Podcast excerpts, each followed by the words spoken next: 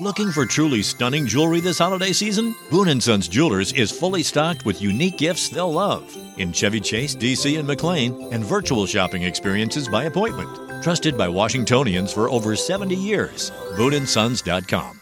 Este episodio llega a ustedes gracias a Huggies, Bio Oil y CeraVe Baby. Bienvenidos a Baby Time Podcast para nuevos padres y padres de nuevo. Hola, soy Micaela Riaza, madre de dos hijas, dula posparto, educadora de lactancia, educadora de preparación al parto y creadora de Baby Time. Mi compromiso con ustedes es proveer información de manera llana, fácil de entender. Antes era la falta de información, ahora es el bombardeo de información. Los voy a ayudar a entender qué necesitas y qué está de más. Bienvenidos. Bueno, regresamos a Baby Time Podcast. Eh, la semana pasada nos fuimos con video, muy chulo, si no lo vieron ya está disponible en YouTube. Eso va a ser algo nuevo que vamos a ir incorporando, pero hicimos una prueba la semana pasada. Eh, hoy me acompaña, gracias a la virtualidad y a la tecnología y al conocimiento de luz, porque la doctora y yo somos dos antitecnológicas, me acompaña la doctora Marian Rivas Calderón desde Ciudad México. Ella es dermatóloga pediatra certificada, especialista en la piel, pelo y uñas de bebés, niños y adolescentes. Y yo la sigo en Instagram y me encanta su página, entonces la invité al podcast y gracias, gracias por aceptar la invitación, que, que me encanta ir haciendo como estas conexiones con, con profesionales en, en toda Latinoamérica, porque de verdad que, bueno, nos escuchan de todos lados, literalmente.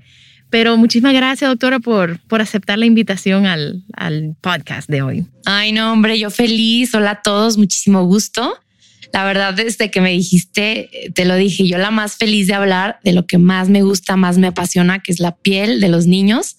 Así que nada, estoy muy contenta de estar aquí. Ok, entonces vamos a empezar desde el inicio, ¿verdad? O sea, el bebé está adentro de un ambiente líquido, adentro del útero. ¿Qué pasa cuando ese bebé nace? ¿Qué pasa? ¿Qué, qué, qué cambios hay en su piel? Justo, y si, nos, y si nos adentramos desde que está el bebé en útero, vamos a ver la importancia que tiene, por ejemplo, la vernix gaseosa, ¿no? Que es esta plastita blanca que forman los bebés, que está... Es, como la grasa. Exacto, la, grasita.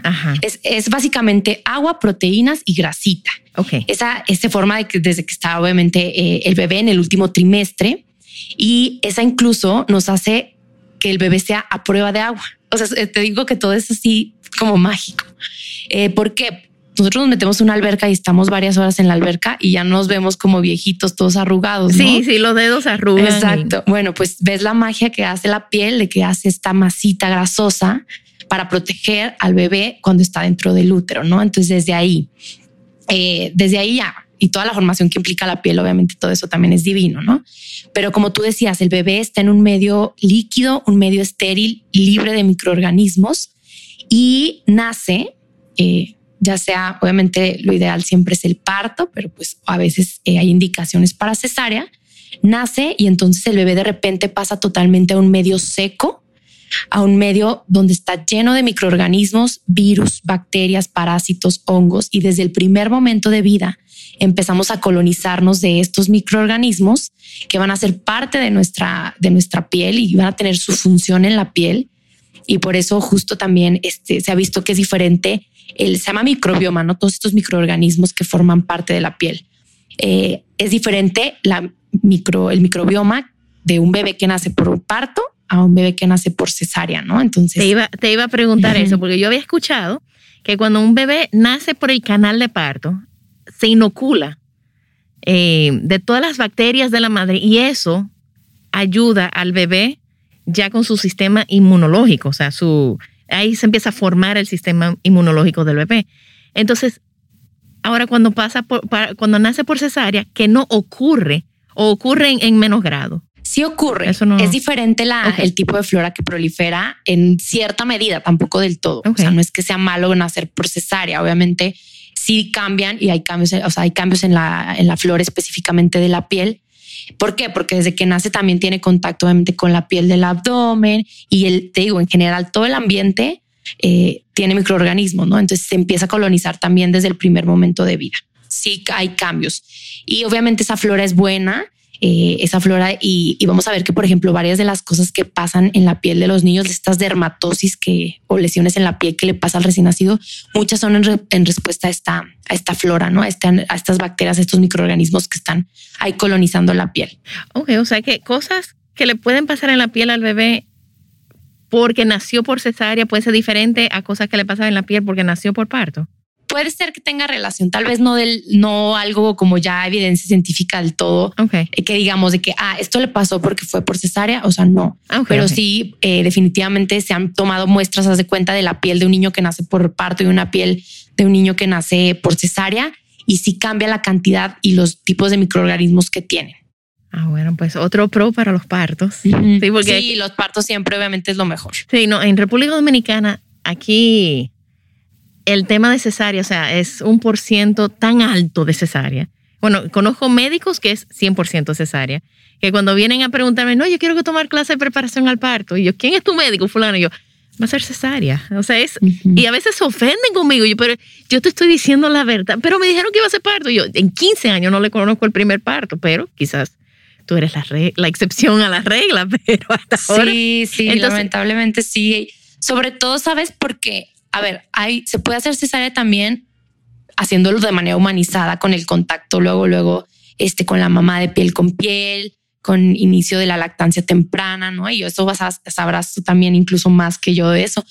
Pero sí, en general, lo mejor pues es el parto, incluso para la piel. Justo antes de empezar a grabar, yo y Luke estábamos hablando de que existen las cesáreas humanizadas, donde el bebé se saca y se coloca de, de, una vez en el pecho de la madre, que no hay separación mamá y bebé, o sea que incluso que hasta el bebé le dan su tiempo para que salga del, del útero. A veces sacan el saco amniótico completo y hacen, no sé cómo se dice en español, cuando sale el saco completo pero yo he visto muchísimos videos del bebé adentro del saco todavía, afuera del útero, o sea, ya afuera. Y ahí entonces al pasitico empiezan a abrir y le dan esa bienvenida a ese bebé a este nuevo mundo que es tan diferente que lo que estuvo viviendo adentro de, de, de, nosotras, de las madres. Entonces, al nacer, ¿qué es? Ok, ¿qué es lo más recomendable y qué es lo menos recomendable? Acaba de salir el bebé del cuerpo de la mamá. Ok. Bueno, punto número uno, no quitar la vernix gaseosa, que era de lo que hablábamos, ¿se acuerdan? Entonces, no vamos a quitar esa porque es una manera de hidratación y de protección de la piel. Antes se usaba mucho que, por ejemplo, nacía y el bebé luego, luego inmediatamente lo, limpiaban hasta con agua y jabón y así. Entonces, ahorita sabemos que eso no se recomienda. El bebé se tiene que secar, obviamente, porque eh, si continúa mojado, eh, recordemos que ellos todavía no regulan bien su temperatura, entonces pueden tener baja en la temperatura y eso no es bueno. Entonces lo secan, inmediatamente nace, se seca al recién nacido, se deja la vernix gaseosa, o sea, nada de tallarlos para quitarles la masita, esta grasosa que les digo que tienen. Se tiene que dejar esa vernix gaseosa, ¿sale? Entonces, eso punto número uno. ¿Y qué es lo más importante de ahí? Siempre el apego con la mamá, ya sabemos, ¿no? Porque eso es básico y justo también a eso voy con el siguiente tip. El baño, ¿cuándo va a ser el primer baño del bebé? Antes se usaba que también hacían un baño muy temprano, pero eso se vio que tenía más riesgo de hipotermia, es decir, baja temperatura, y eso también asociado a datos de dificultad respiratoria. Era, aunque todavía hay países en que lo hacen de manera cultural, como bañarlos luego, luego, el baño tardío es lo que recomienda la OMS y la mayoría de las academias de pediatría. ¿Cuándo es un baño tardío? Es un baño que se hace hasta estabilizar la temperatura del bebé. Normalmente eh, es después de las primeras 24 horas, ¿ok? El bañarlo hasta después de 24 horas nos permite tener mayor tiempo de contacto piel con piel y mayor apego a la lactancia. Entonces, por eso este, es súper importante eso, el baño tardío. Ahora hay muchos países que incluso los indican el baño hasta la caída del cordón umbilical. Okay. ¿Por qué? Porque antes también se pensaba, ya hay evidencia de que eso no es real, que si tú bañabas al bebé, la humedad y el baño, o sea, el, sumergirlo en agua, había mucho más riesgo de infección del cordón umbilical. Eso ya sabemos que no, no es cierto, ¿sale? Entonces tú después del primer día puedes bañar a tu bebé, eso tampoco va a alterar la flora Okay. Nada más si hay, hay determinadas indicaciones que hay que hacerse del baño. El baño sí se prefiere en inmersión, es decir, en tinita, más que que le hagan baño de esponja. Porque hay unos baños de esponja. Aquí le decimos bañito de gato. Ah, bañito de gato. Bueno. El, el, el baño de Ah, gato. bueno. O sea que sí es preferible el, la, la inmersión. Porque el, baño con esponja o de gato que hice, tallas al final la piel y la piel no se debe tallar, ¿sale? El baño ¿Cómo con una tallar? Tallar, eh, em, Ah, como frotar, como- frotar la piel. exacto. Ok, ok. Ah, le dicen frotar. Bueno, es justo. El, al final el baño con esponja frotas la piel Ok. y al frotar la piel tú te traes grasita protectora, la piel se seca y se lastima más. Entonces, nada de tallar. Se, se prefiere mucho más el baño por inmersión. El agua siempre a una temperatura de 37, 37,5 grados. Ahorita, pues antes le hacían más como, bueno, vamos a medir la temperatura con el codo, ¿no? Ahorita pues hasta las mismas tinitas traen como el termómetro que te permite medir la temperatura adecuada, ¿sale? Eso es para evitar quemaduras, o sea, eso es bien importante. La temperatura, la temperatura, perdón, del ambiente del cuarto también es importante, 21, 24 grados centígrados, ¿no? Eso a veces pues no tenemos este un clima en la casa o así, pero bueno, sí tiene No, que ser como en un ambiente calientito. Aquí sí tenemos ese ambiente.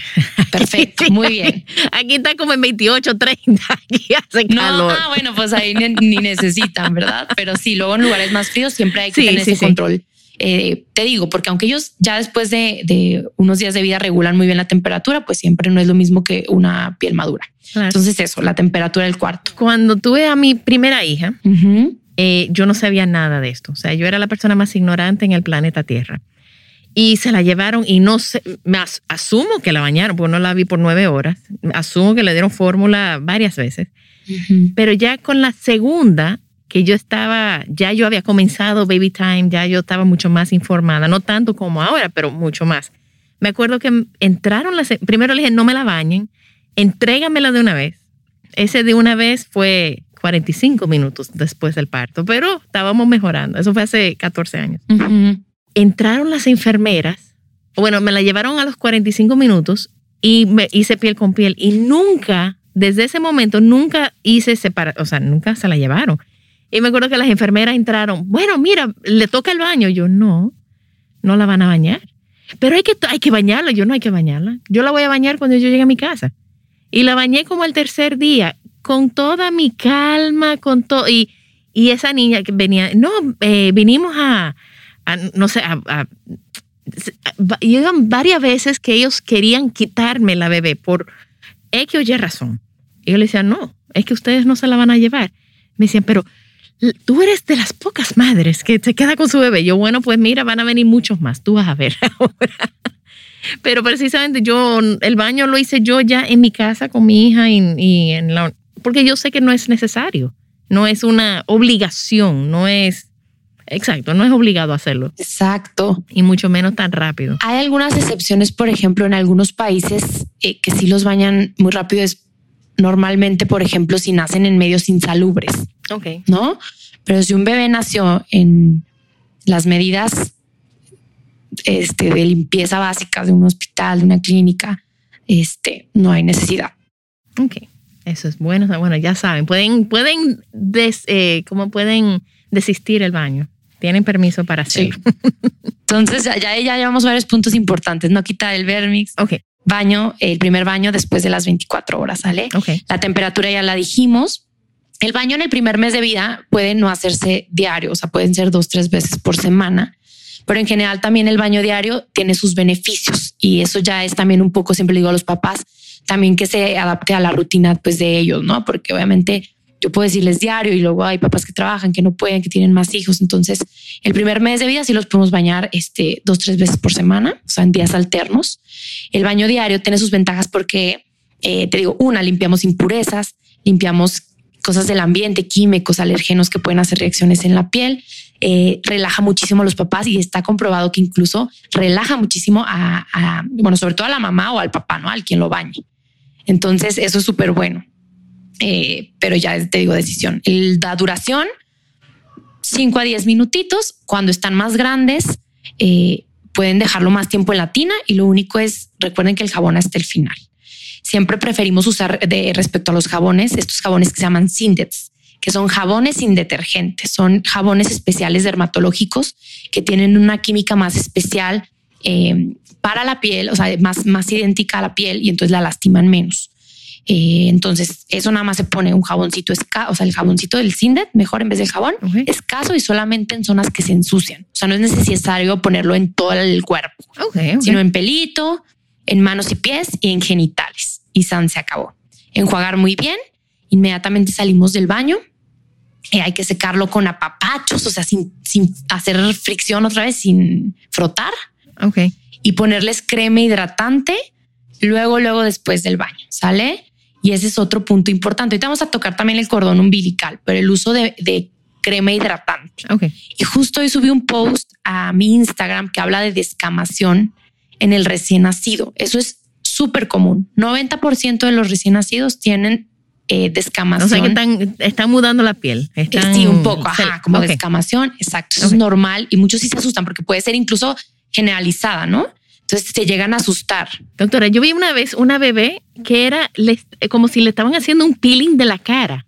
Sí. O sea, se le estaba levantando y la mamá me escribe, me dice, eso es normal. Y yo, mira, tú sabes, yo nunca lo he visto tan intenso. Por favor, llama a tu pediatra. Porque yo, sí. o sea, un poquitico yo lo he visto normal, pero era como de, como quitarle una mascarilla, un peeling, una mascarilla que, que se puso la bebé. Fue, fue intenso. Y me dice ella, no, eso es normal. Yo, ah, bueno, pues ya yo sé que eso es normal también. Sí, no, es que si pasa y te digo que se pueden asustar. Entonces, justo el emoliente también nos va a ayudar en ese aspecto. Definitivamente una piel que está bien hidratada es una piel que está mejor cuidada, es una piel que estás de cuenta como si le pusiéramos un barniz de protección, ¿no? Entonces es como una barrera. Es una barrera. Esa cremita es una barrera. Ok. Y entonces eh, la descamación fisiológica es importante saber que también depende de la edad gestacional, de las semanas a las que nazca. Es a la edad a la que se va a presentar esta descamación. Y tiene un poco que ver también este, con el vernix gaseoso, también que te digo que es hidratante, ¿no? Entonces, por ejemplo, los pretérmino, que son, acuérdense, menos de 37 semanas, que tienen más vernix, ese, la descamación se va a presentar más tarde, a la segunda, tercera semana de vida. ¿Sale? Los que nacen de término, que son desde la 37 a la 42 semana de gestación, ellos se va a presentarse en la primera semana de vida la descamación. Tienen un poquito menos de vernix. Los postérminos que no tienen ya nada de vernix, esos nacen ya hasta descamados, ¿sale? Y que no nos preocupemos y que ahí la crema hidratante nos va a ayudar también eh, en ese aspecto. Ahora, las características de la crema. Todo lo que dice bebés luego trae mil perfume y mil colorantes porque quieren que se vea rosita y azul y que huela a bebé. Los bebés ya huelen a bebé. No necesitamos. Huelen a nuevo. es el olor más hermoso. Espectacular. Entonces no necesitan perfume. Acuérdense de eso. Cremas blancas sin fragancia. ¿Sale? De preferencia. ¿Cuántas veces al día? Mínimo una después del baño, pero incluso dos, tres veces al día. Una piel mejor hidratada es una piel que va a estar menos lastimada. ¿Sale? O sea, lo ideal sería buscar como una línea dermatológica para de bebés. Exacto. Para buscar esa crema para no decir marca, porque ya pero en, sí. cada quien que elija su marca, pero que sea de, de una línea dermatológica. 100% más algunas personas fueron hechas para seguir las instrucciones. Nosotros fuimos hechos para crear las nuestras. A medir siempre dos veces y nunca cortar esquinas. A menos que por supuesto tengamos una sierra de inglete compuesta.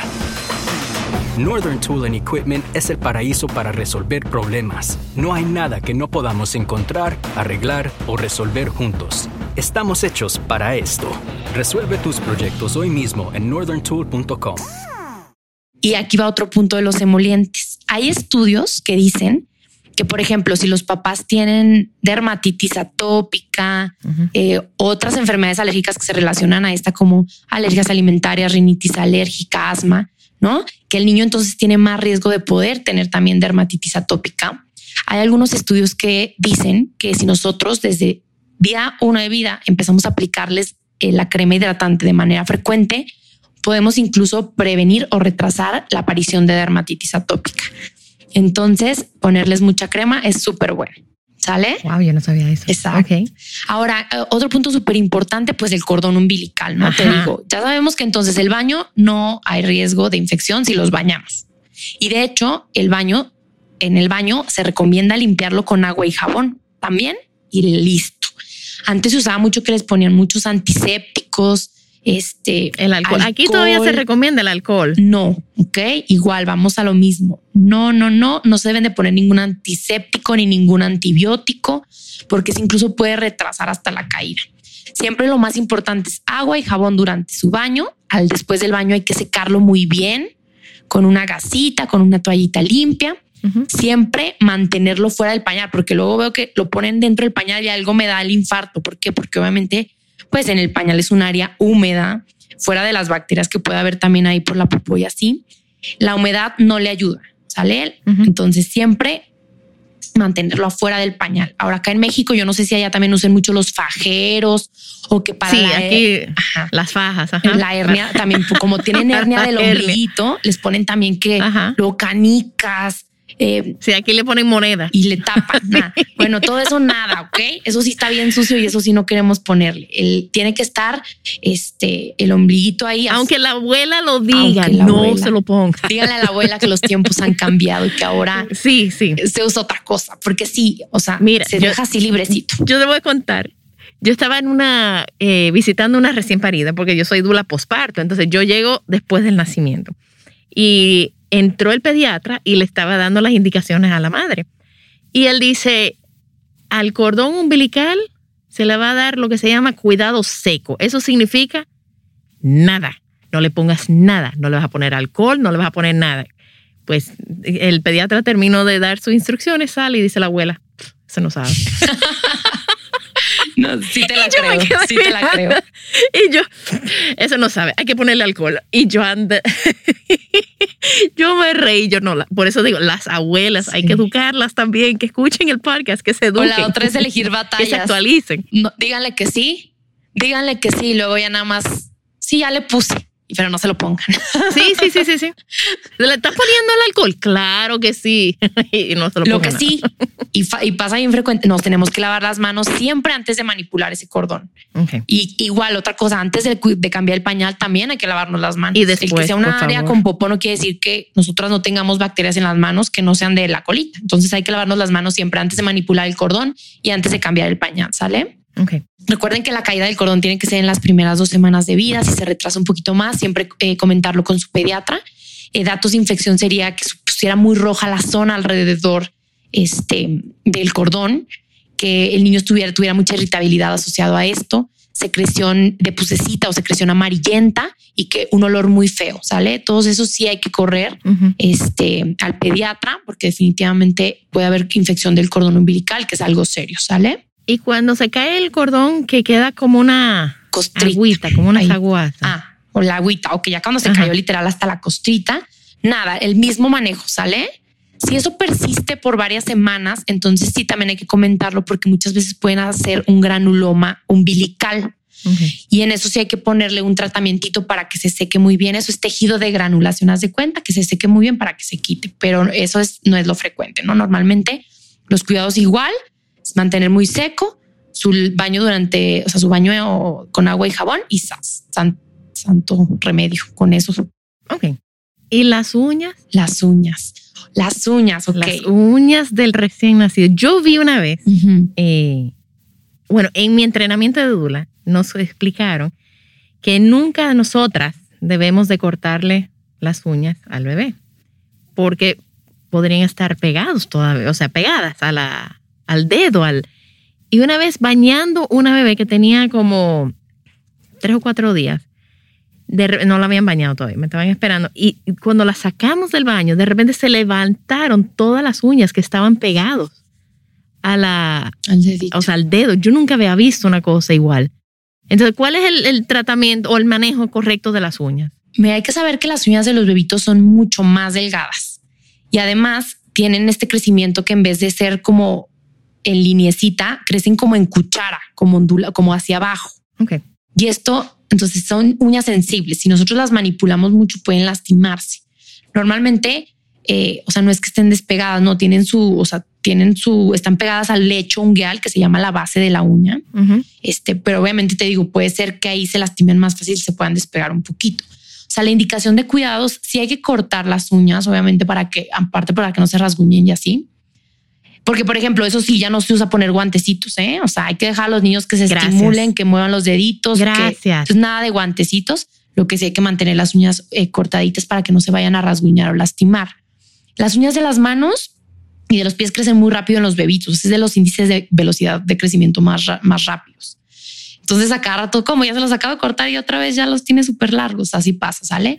Yo lo que les recomiendo es que los corten después del baño, que la uña está un poquito más suavecita. Pueden hacerlo incluso dormidos para que no se nos mueva y los lastimemos. Pueden usar corta uñas, pueden usar tijera especial para corte de uñas o pueden usar lima o estas limas eléctricas. Lo que ustedes prefieran está bien. La forma en que cortamos las uñas es bien importante. En manos puede ir redondita la uña, pero en pies siempre hay que cortarla cuadrada para evitar el riesgo de que se entierren, que es algo que pasa muy frecuentemente en el recién nacido o en los primeros meses de vida. Porque los niños tienen los dedos gorditos, gorditos, gorditos. Entonces tienen un montón de piel ahí.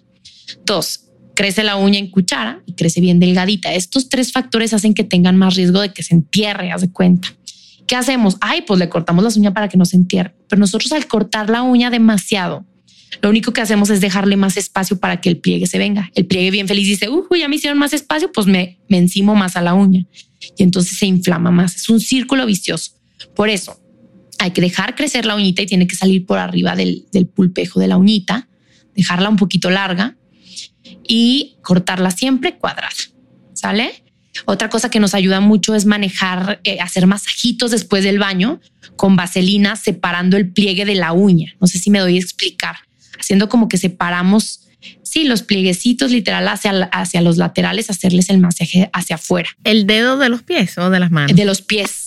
Que son las que se entierran más. De las manos casi no sucede. a, mi hija se le enterró de la uña, del dedito uh Y sufrió y se le puso rojo y fue, fue horrible. Sí, es, y es bien, no te imaginas lo frecuente que es. O sea, es bien frecuente. Si nosotros desde que están chiquitos empezamos a hacer esos masajitos, a no cortarle la uña y a cortarla bien, prevenimos que eso vaya a aparecer. Ok, ok. Ahora del pañal, eso también es, este, realmente vamos a primero tocar el tema de los si pañales de tela o pañales desechables. El ambiente nos pide a gritos que usemos pañales de tela. O sea, estamos contaminando de manera impresionante. Sí podemos usar pañales de tela, claro que por supuesto que sí. Lo único que yo les recomiendo es que hagan un cambio frecuente de el pañal, porque si los pañales de tela no tienen la tecnología súper absorbente que tienen los desechables. Por lo tanto, el niño hace popó y pipí y el contacto que tiene esto con la piel es mucho más prolongado que el que tiene el del pañal desechable. Entonces, punto número uno, podemos usar los dos, los que prefieran el ambiente. Obviamente para ambiente es mucho mejor el de tela, pero para la piel sí es un poco mejor el desechable. ¿Por qué? Por esta tecnología súper absorbente. Pero eso no quiere decir que sea los que tengamos que usar. Si nosotros estamos bien listos y nos ponemos a cambiarlo, recién se haga y a ponerle una crema de barrera que básicamente es, puede ser óxido zinc o vaselina, con eso los protegemos y protegemos al ambiente también. Ese punto número uno. Yo les digo a los padres que no sé, ese no es el momento para, ah, bueno, no sé si en México se dice, pero aquí le, digo, este no es el momento para ser tacaño. Le ponen tan poquita crema. Yo no, tú quieres formar una barrera. O sea, ponle crema, gasta la crema. Eso, y qué bueno que lo dices, ¿eh? porque real, la crema de barrera, su propiedad no es para, para, hay poquito, o sea, se llaman crema de barrera porque literal necesitamos que sea una barrera. Si nosotros ponemos una bien, una delgaditita ahí apenas con el dedo, pues eso se va a ir en el primer roce del pañal. O sea, eso no le va a durar ahí y entonces cuando sea popó y pipí ya ni va a tener nada y va a tener contacto la popó y la pipí con la piel, que es lo que irrita, ¿no? Entonces sí, siempre les digo, tienen que poner abundante como betún, así, en toda el área del pañal. O sea, gas, Ahora, esa es otra pregunta. Sí. Ahora, esa es otra pregunta bien frecuente. Si no está rosado, tengo que usar crema del pañal. La realidad es que no, pero las cremas de pañal son muy buenas, no tienen efectos adversos y nos van a prevenir una dermatitis del pañal, ¿no? Entonces, cuando están muy chiquitos, pues a cada rato en la noche nos levantamos y los cambiamos y así. ¿Podrían no usar? Sí. Pero cuando ya están más grandes, que duermen, por ejemplo, toda la noche y no les cambiamos el pañal, sí recomiendo que mínimo en la noche pongan una crema, una crema de, de barrera bien gruesa en la noche. Ok. Looking for truly stunning jewelry this holiday season? Boon & Sons Jewelers is fully stocked with unique gifts they'll love in Chevy Chase, DC, and McLean, and virtual shopping experiences by appointment. Trusted by Washingtonians for over 70 years. BooneAndSons.com. Add sparkle to your holidays with Boon & Sons Jewelers. A burst of color for festive holiday occasions and unique gifts they'll treasure forever. Boon & Sons Jewelers in Chevy Chase, DC, and McLean, and virtual shopping experiences by appointment at BooneAndSons.com. Eh, otra cosa importante con eso son las toallitas húmedas con que limpiamos. Todas las toallitas húmedas, por más que digan que traen solo agua, 99.99% de agua, todas tienen que traer químicos conservadores porque si no se contaminarían con hongos, bacterias, porque son húmedas. Entonces, ¿pueden usarlas? Claro que sí. Sí traten de checar sus etiquetas, de ver las que tengan menor contenido de, químicos. Pero cuando esté irritado el bebé, ahí sí les voy a decir, usen solo algodón y agua. ¿Ok? Si hay irritación, puro algodón y agua y mucha crema de barrera. Ok. Y es bueno también que, que la nalguita, o sea, tome aire, esté expuesto al aire cuando eh, hay irritación. Lo mejor, es lo mejor. O sea, siempre tiempo sin pañal. Obviamente a veces es imposible dejarlos muchas horas, pero hasta les digo 10, 15 minutitos varias veces al día cada vez que le cambien el pañal. Si me lo dejan orear, es fabuloso. ¿Por qué? Porque ¿qué, causan las dermatitis del pañal? Las 3P, el pañal, la pipí, la popó. ¿Eh? El pañal por la fricción y la humedad que guarda. Ujú. Entonces se sobrehidrata la piel, lo mismo que hacemos en las albercas, y es una piel que bien fácil se lastima.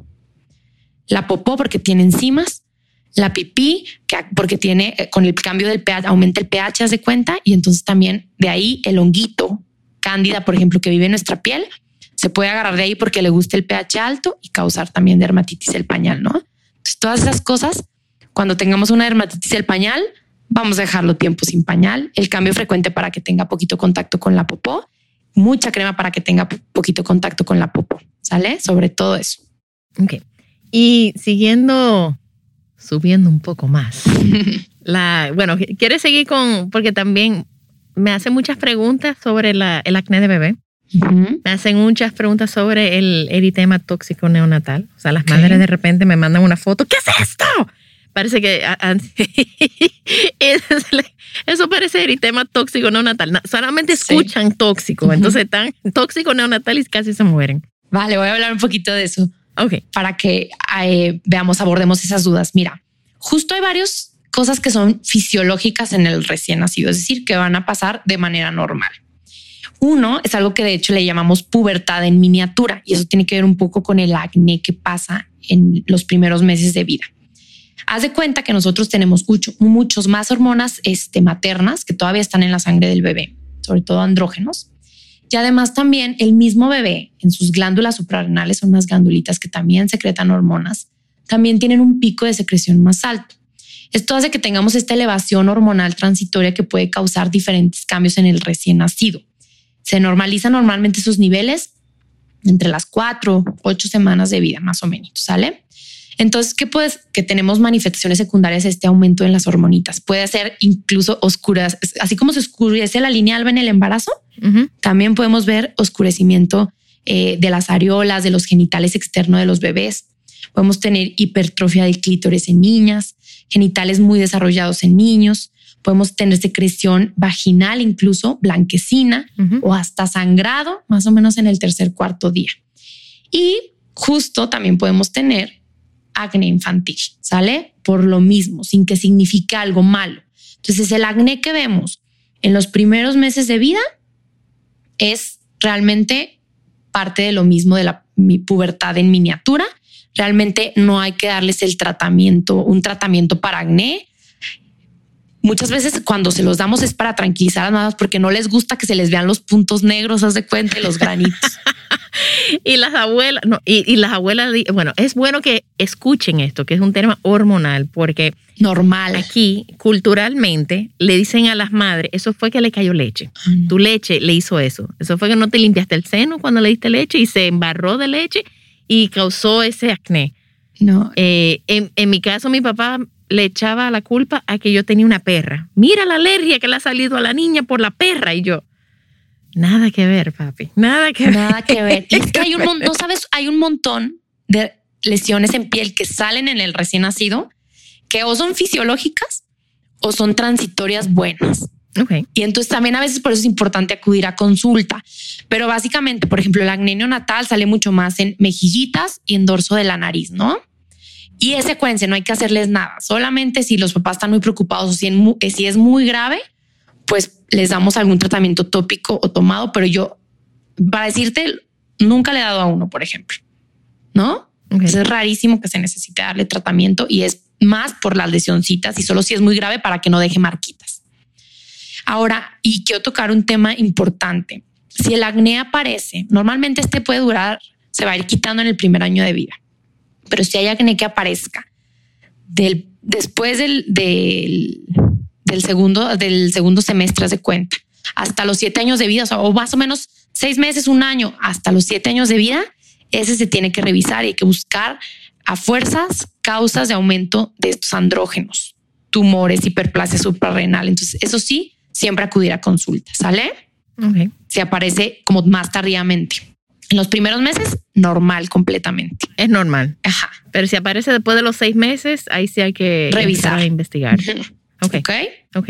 Otra cosa que antes, de- y justo en muchos libros tú vas a encontrar que acné neonatal lo ponían como otro nombre que se llama pustulosis cefálica neonatal, los ponían sinónimos Ok. y son cosas súper diferentes. Y la pustulosis cefálica neonatal es súper frecuente. O sea, es, yo creo que ¿Y de los es eso? razones, motivos de consulta más frecuentes que yo tengo en, en el recién nacido. Eso, es la costra láctea. No, son literal que le salen muchos granitos rojos en toda la, en la carita, en la piel cabelluda y pueden salir también en tronco y en espalda. Por eso se llama cefálica, porque salen más en la cabeza. Y eso es una respuesta que tiene el cuerpo ante que la proliferación que se está haciendo de un honguito que vive normalmente en nuestra piel que se llama malacesia. Todos lo tenemos y lo tenemos sobre todo en la cabeza, por eso tiene que ver con esto. Entonces, ¿qué pasa? Que el cuerpo empieza a decir como, ¿este hongo qué es? Esto no es del cuerpo. Y entonces como que empieza a desconocer, por eso lanza bombitas como de inflamación y se hacen estos granitos, pero no es nada malo y pueden llenarse muchísimo y preocupar y, ver- y- y verse así como muy impresionante, pero es nada más la respuesta de nuestro cuerpo que está conociendo a un hospedero, a un, hosp- sí, a un hospedero, al honguito que va a vivir en nuestro, en nuestro cuerpo. ¿va? Ok. Este, por ejemplo, ahí, ¿cómo lo diferenciamos del acné? O sea, no son los típicos comedones que salen aquí. Ese sale, acuérdense, toda carita, pueden salir pecho, espalda y en piel cabelludo. Y normalmente. Esa es la diferencia. Ujú. Ok. Y normalmente se pura hidratación. Si salen muchas lesiones y le molesta al, be- al bebé que le den comezón o así, que luego si están así como irritables y se hacen así porque pues ellos no se pueden rascar, ahí sí les dejamos cremitas con cortisona muy bajitas o champús con ketoconazol, que es un antihongos para ayudarlos como a disminuir la proliferación o la inflamación sin que eso dañe nuestra flora, ¿ok? Ok. Y del eritema tóxico, ese también es bien frecuente. Sí. Eh, acuérdense, el eritema tóxico también no se sabe específicamente la causa, pero justo una de las teorías es esto mismo que pasa con la pustulosis cefálica, que nuestro cuerpo se está colonizando con un chorro de microorganismos y entonces, pues el cuerpo está como conociéndolos, ¿no?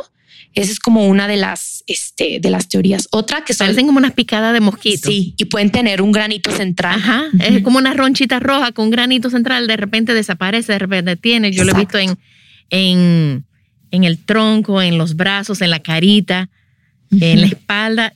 Y de repente se van. Y de repente regresan. Exacto. Y, y migran bien fácil, migran, o sea, son ronchitas como tortitas con el puntito central que duran minutos a horas y le salen en otra parte, en otra parte.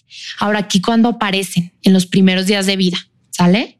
O sea, los primeros dos, tres días de vida, las primeras 72 horas, la primera semana todavía podemos pensar que es eritema tóxico. Ya, lesiones que salgan después probablemente no son eritema tóxico, ¿sale? Este sale en la primera semanita de vida. Y te digo, no es nada malo. Que hay que dejarles ahí de tratamiento, crema. Cuidados de la piel como cualquier recién nacido, no hay que darle ninguna otra cosa. Es autolimitado y vas a ver que ese cuadrito de lesiones en una semana dejan de, de hacer problema. Y cuando le sale la caspita en la, en la cabeza, la costra La costra láctea. láctea, ajá. Ajá. Eso, la costra láctea también, es que digo que todo más o menos es familia ahí. Ahí tiene que ver también el mismo honguito, malacesia. Y justo vemos muchas veces que empiezan con pustulosis cefálica y que tienen una costrona o después ahí siguen con una costra láctea muy impresionante. Es de lo mismo. Haz de cuenta que la piel cabelluda es donde más tenemos glándulas de grasa. Entonces, justo también por las hormonas que tenemos más altas, las maternas y las que nosotros producimos de bebitos, las de las glándulas suprarrenal que les decía, hay mucha más producción de grasita. Entonces, entre la grasita que se produce acá, la, el, el honguito, malacesia, que le gusta comer la grasita y como inflamar, eso es lo que hace las lesiones, ¿va? que se van haciendo como estas costras ahí de escama amarilla, grasosa. Y entonces por eso incluso tratamientos para la costra láctea pueden ser champús también con antifúngicos, con antihongos, otros tipos de champucito. Pero lo más importante, y, y te lo dicen todos los libros de texto de derma, pedia específicamente, que eh, lo más importante es que tú tranquilices a los papás porque no es nada grave, ¿sale? Luego es que se les cae el pelo. Es no se ve bonito, no se ve bonito. se, está, quedando pelón, se cae el pelo. Entonces, eso es súper, sí se puede caer el pelo por la inflamación, pero es un pelo que va a crecer, así que no se preocupen. Entonces, lo que luego yo les digo siempre es que si tiene costrita láctea, lo que pueden hacer, que no es medicado, es usar aceites de bebé para darles masajes circulares en la piel cabelluda 30 minutos antes del baño. O sea, no que se lo dejen ahí porque si no, pues más aceite, más mala más hongo. Okay. Pero 30 minutos antes del baño le damos el masajito con el aceite bebé y en el baño lo enjuagamos con su champucito y eso ayuda a que la em, escamita, la costrita, se vaya yendo más rápido. ¿Y usted recomienda aceite como aquí se usa mucho el aceite de coco, que es un para cuando se trata de bebés o recomiendo un aceite? aceite de coco, aceite de girasol, de almendras también es bueno. De olivo, si no, eh, y hay otros también ahorita que ya ves que venden muchos aceites esenciales, perfumadísimos así. Eso sí, no recomiendo tanto. ¿Por qué? Porque son químicos al final que pueden hacer reacción en la piel. Ok, o sea que es preferible un aceite natural, un aceite. Ok, entonces algo para ir ya cerrando, algo, algo que una madre primeriza debe de ver y acudir, o sea, debe de, de saber que es algo que requiere una visita adicional al pediatra o algo así como súper importante que ellas se lleven de, del, del cuidado del, recién nacido. Realmente, o sea, justo las visitas al pediatra están también en, en, muy próximas en el primer mes de vida o en los primeros meses de vida por lo mismo, porque hay que vigilar distintas cosas.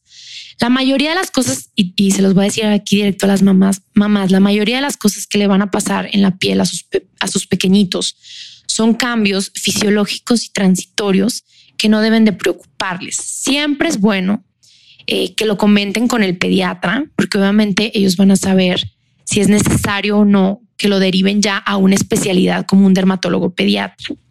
Realmente hay pocas cosas que yo les diría que inmediatamente tienen que llevarlo al dermatólogo, ¿no?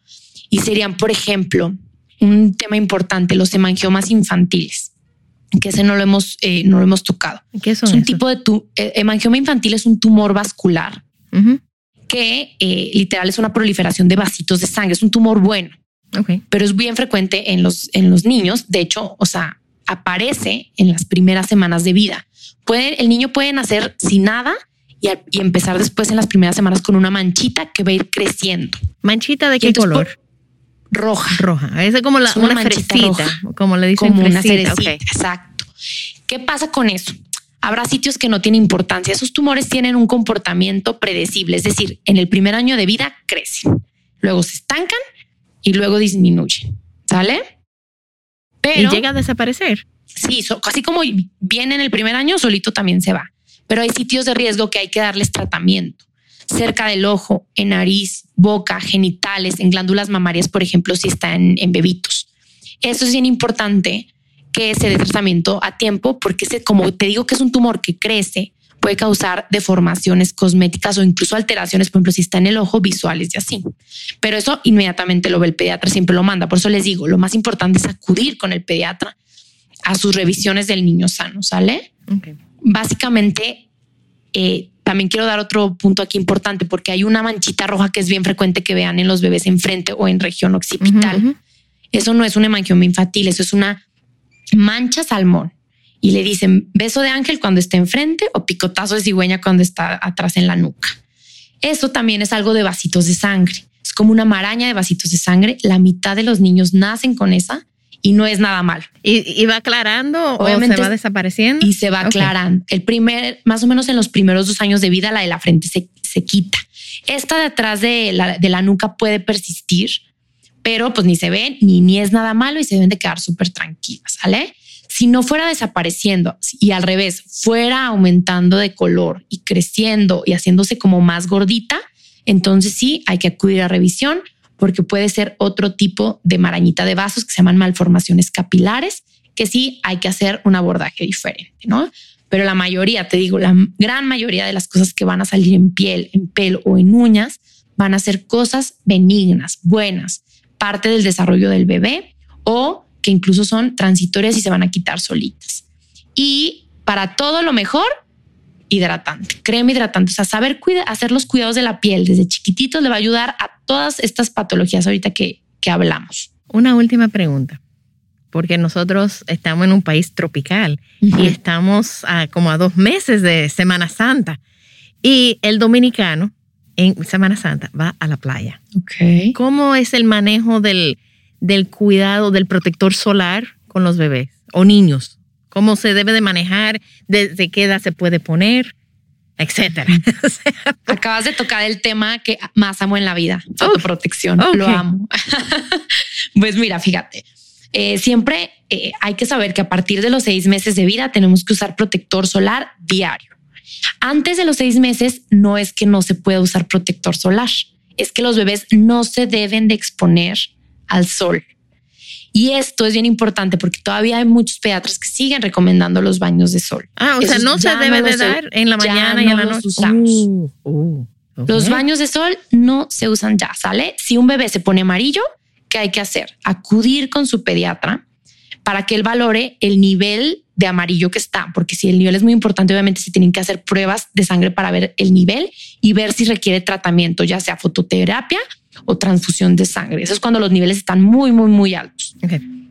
Si los niveles están bajitos así, poquito a poquito se va a pasar. Ahora, ahora hay que ver por qué, por qué pasa. Puede ser por la alimentación, por falta de alimentación, por mil cosas, ¿no? Pero los baños de sol ya no se usan. ¿Por qué? El sol es muy agresivo para una piel que es muy delgaditita. Acordémonos que cuando nace el bebé tenemos más o menos la mitad del grosor, haz de cuenta de la piel normal. Además, tiene menos color. Los niños cuando nacen hasta le dicen, ay, está, está bien güerito nacen más claritos de color y después van a, van a tomando su color. Esto, color, al final siempre es protección, ¿no? El pigmento que tenemos en la piel cubre, haz de cuenta, el núcleo de la célula donde está toda nuestra información genética y lo protege de los rayos del sol. Entonces, cuando estamos bebitos recién nacidos, tenemos menos color, menos protección. Y número tres, los mecanismos de defensa, de reparación de ese daño que sí se llega a hacer son muchos más inmaduros. Por eso, primeros seis meses de vida, nada de exposición solar. Ahora, en sitios como allá, que obviamente pues a veces es inevitable porque si salimos a, pasear o así, pues va a haber sol. Lo más importante es que siempre busquemos la sombra, andemos con sombrero, con ropa protectora, eh, sombrilla y evitemos salir entre 10 de la mañana y 4 de la tarde, que es cuando más rayos solares hay. Siempre les digo la ley de la sombra. Si tu sombra está chiquita es que el sol está muy arriba y eso es que el sol está fuertísimo. Ok, ok. Si la sombra está largota, o sea, la ves ahí como reflejada en el suelo largota, es buena hora para salir a pasear. Ok. ¿Sabes qué? Algo que yo quería también mencionar es. Sí, sí, sí. Porque yo sé que van a ir a la playa y van a ir y van a llevar su bebé y lo van a poner en la sombra porque debajo de un árbol. Exacto. Pero como quiera. yo he visto bebés quemarse estando en la sombra. Y ese es otro punto. Cuando es inevitable la, exposición solar, o sea, si vamos a la playa, aunque tenga menos de seis meses, tenemos que usar protector solar. Nada más que tenemos que saber usar cuál protector solar. Hay dos tipos de protectores solares, físicos y químicos. Los físicos básicamente traen óxido de zinc y dióxido de titanio, que si ustedes eh, se ponen a recordar, son las mismas que traen las cremas de pañal, gruesotas. Esos son protectores físicos porque nos hacen una capa sobre la piel que van a reflejar los rayos y van a evitar que dañen nuestras células. Los químicos funcionan como esponjitas. Esos atraen el rayo, o sea, la radiación para que nuestras células no lo absorban. O sea, lo absorben los químicos y no nuestra célula. también son muy buenos, pero en niños menores de dos años usamos protectores físicos. ¿Por qué? Porque obviamente esos no se absorben y entonces menos riesgo de hacer reacciones en piel. Ok, entonces si van a la playa, eh, sería preferible si la mamá se va a bañar en la piscina o en la playa que el bebé se quede en la casa, se quede en el hotel, se quede en algún lado donde no hay esa, ese sol, porque es casi, aquí es casi imposible protegerlo de todo, aún estando en la playa, aunque esté bajo sombra. Em, entonces, ya si se va a sacar a la, porque me preguntan, ¿lo, puedo meter, ¿cuándo lo puedo meter en el agua? ¿Cuándo lo puedo? Ya tendría que ser entonces en la, en la tardecita, a partir de las 5 de la tarde. En la tardecita. Ok. Exacto. Ok. Es mejor, o sea, como buscar los primeros seis meses de vida, pues ya saber que vamos a salirnos a la playa hasta que sea un poquito más tarde, pero eso nos va a proteger bastante el sol. Y aún así te digo, este, por ejemplo, si salimos a las, después de las 4, a las 4 usar, eh, que es sí poner protector solar a las 4, por ejemplo, y ya de ahí salirnos, ¿sale? Porque todavía hay, un, hay rayos de sol a esas horas. ¿Y a partir de qué edad hay que ponerle protector solar todos los días al bebé? Seis meses, diario. Justo, ya se sabe que 80% del daño solar que acumulamos en toda la vida es en los primeros 18 años de vida por todo lo que te acabo de decir de que la piel es mucho más inmadura, delgada y sin colorcito. Ok. Entonces, bueno, ya, ya mis hijas, bueno, me queda un año para una y me queda cuatro años para la otra. Y sí, le pongo protector solar, pero yo no sabía que desde los seis meses había que ponerse Desde los seis meses. En la cara, y con en los eso brazos. les vamos a ayudar, sí, en las áreas expuestas al sol que no cubra la ropa. Y con eso ya vamos a ayudarlos a que de más grande ya no, tengan, como, como, costumbre. Tanto cáncer de piel. Ok. Tantas manchas y tantas arrugas. O sea, el sol nos hace todo eso.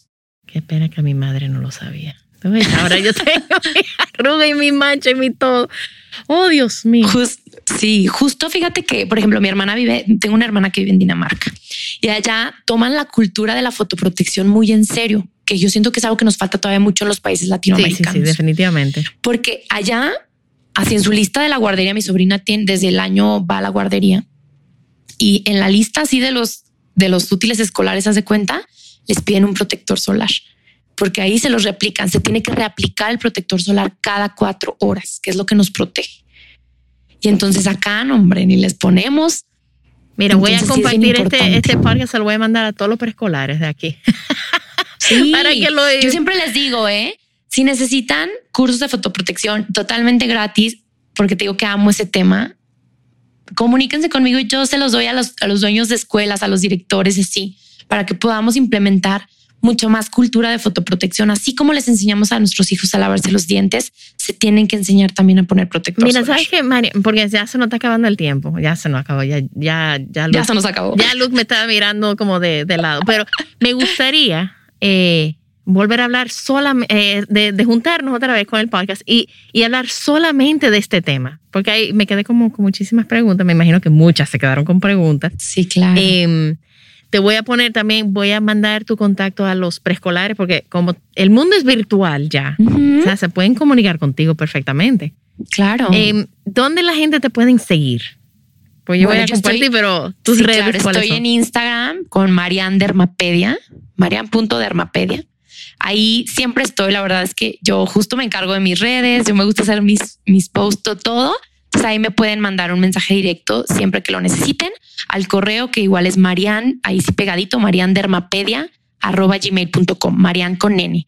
Y este, nada, cualquier cosa que necesiten, ahí feliz estoy para aclarar dudas. Y claro que por supuesto que cuando me invites, yo feliz de venir. Porque, Ay, sí, porque el tema, mira, yo, yo soy madre, yo, mi hija tiene 17 y primera vez que yo escucho que hay que poner protección a partir de los seis meses.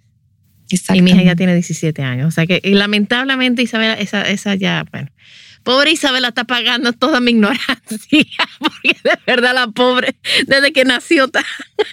pero, pero ya para mis nietos yo los voy a tener. Exacto. y todos los bebés que vienen naciendo, todos los bebés que vienen naciendo. Bueno, pues muchísimo, no, no, de verdad, agradezco muchísimo el tiempo y, y querer conectarse conmigo, porque de verdad, hacer contactos en diferentes países me encanta. Creo que en Latinoamérica tenemos que crear esta red porque falta mucha información en Latinoamérica. Entonces, nada, para eso estamos.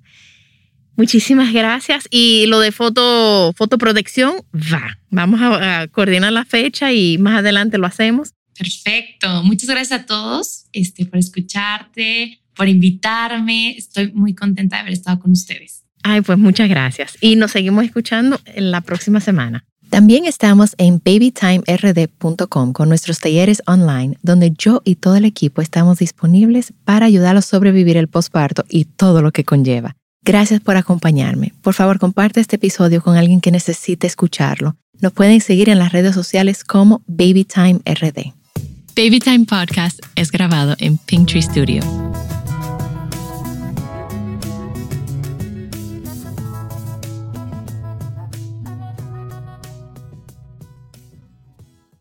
Looking for truly stunning jewelry this holiday season? Boone & Sons Jewelers is fully stocked with unique gifts they'll love in Chevy Chase, DC, and McLean, and virtual shopping experiences by appointment. Trusted by Washingtonians for over 70 years. BooneAndSons.com.